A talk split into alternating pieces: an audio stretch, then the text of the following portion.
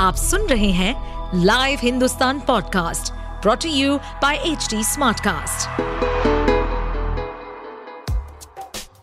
क्या आपको मालूम है कि आपके आसपास की हर टैंजेबल चीज़ का कोई फैक्ट रीजन या हिस्ट्री किसी की इनोवेशन का रिज़ल्ट है?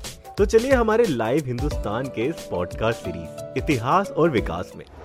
खोलेंगे हमारे इतिहास से जुड़े उन पन्नों को जिनकी कड़ी हमारे आज से जुड़ी है। साथ ही जानेंगे बहुत सी रोचक कहानियाँ, तथ्य, हमारी भोजन सभ्यता, वास्तुकलाएँ, वैज्ञानिक शोधों और अन्य गौरवशाली इतिहास और उसके विकास के बारे में। न्यूक्लियर पावर यानी परमाणु ऊर्जा हमारे लिए जितने फ़ायदेमंद होते हैं, उतने खतरनाक भी। थोड़ी सी चूक और सब कुछ खत्म। आज से 36 साल पहले एक न्यूक्लियर पावर प्लांट में इतना भीषण धमाका हुआ था, जो अब तक का सबसे खतरनाक हादसा है। पूरी दुनिया इस हादसे को कभी नहीं भूल पाई। वो हादसा था चेरनोबिल के न्यूक्लियर पावर प्लांट में हुआ धमाका। हम बताएँगे चेरनोबिल डिजास्टर एक परमाणु दुर्घटना के बारे में।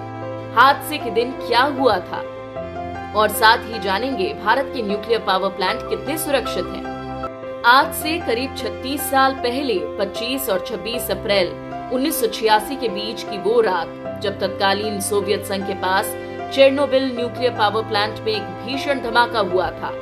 ये धमाका इतना भीषण और खतरनाक था कि चंद घंटों में ही प्लांट में काम करने वाले 32 कर्मचारियों की मौत हो गई। इस परमाणु दुर्घटना को जान माल के नुकसान के लिहाज से इतिहास का सबसे खराब न्यूक्लियर डिजास्टर माना जाता है।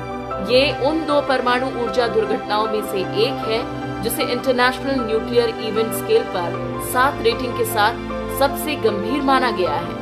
इसके अलावा दूसरा सबसे खतरनाक न्यूक्लियर डिजास्टर जापान में 2011 में फुकुशिमा दाइची परमाणु आपदा है। हादसे के दिन, यानी 26 अप्रैल 1986 के दिन, UN scientific committee on the effects of atomic radiation के मुताबिक चेरनोबिल न्यूक्लियर प्लांट की रूटीन मेंटेनेंस जाँच चल रही थी। तभी विस्फोट हुआ। दरअसल हुआ ये था कि प्लांट के संचालक किसी इलेक्ट्रिकल सिस्टम की जाँच करना चाहते थे।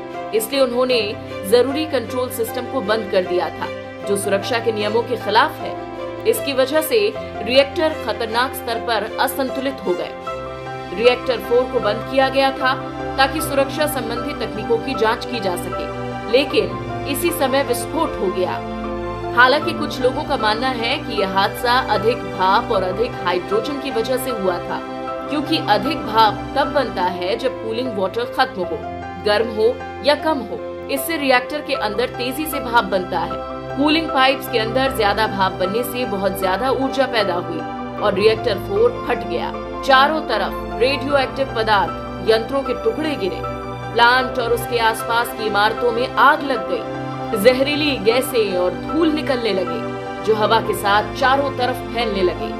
जापान में न्यूक्लियर डिजास्टर रोकने के प्रयासों के बीच भारत में पश्चिमी तट पर नियोजित एक विशाल परमाणु बिजली घर की परियोजना को खत्म करने की फिर से नई मांगे की जा रही हैं। भारत में भी इलेक्ट्रिसिटी प्रोड्यूस करने के लिए न्यूक्लियर पावर प्लांट लगाए जा रहे हैं महाराष्ट्र का जैतपुर परमाणु बिजली घर दुनिया के सबसे बड़े परमाणु बिजली घरों में से एक होगा और छह रिएक्टरों में 9,600 मेगावाट बिजली का उत्पादन करने की योजना है लगभग 22 न्यूक्लियर पावर प्लांट इंडिया में मौजूद हैं। सवाल ये है कि भारत के न्यूक्लियर पावर प्लांट कितने सुरक्षित हैं? इस बारे में इंडिया के न्यूक्लियर एक्सपर्ट अनिल काकोदकर का कहना है कि इंडिया में जितने भी न्यूक्लियर पावर प्लांट बनाए गए हैं, वो आबादी से बहुत दूर बनाए गए हैं, जहाँ पावर प्लांट के 10 किलोमीटर के रेडियस में किसी आम आदमी के घूमने तक की परमिशन नहीं है और पावर प्लांट्स को लेकर ऐसे कई प्रोटोकॉल्स हैं जिनका भारत सरकार पूरी तरह से ध्यान रखती है। इसलिए इंडिया में लगे न्यूक्लियर पावर प्लांट से किसी को भी घबराने की ज़रूरत नहीं है। ऐसे और interesting fact stories food cultural movements and technological advancement सुनने के लिए और अपना फीडबैक शेयर करने के लिए आप हमें फॉलो कर सकते हैं Twitter Facebook Instagram YouTube and link पर। साथ ही ऐसे और पॉडकास्ट सुनने के लिए आप लॉग इन करें। www.htsmartcast.com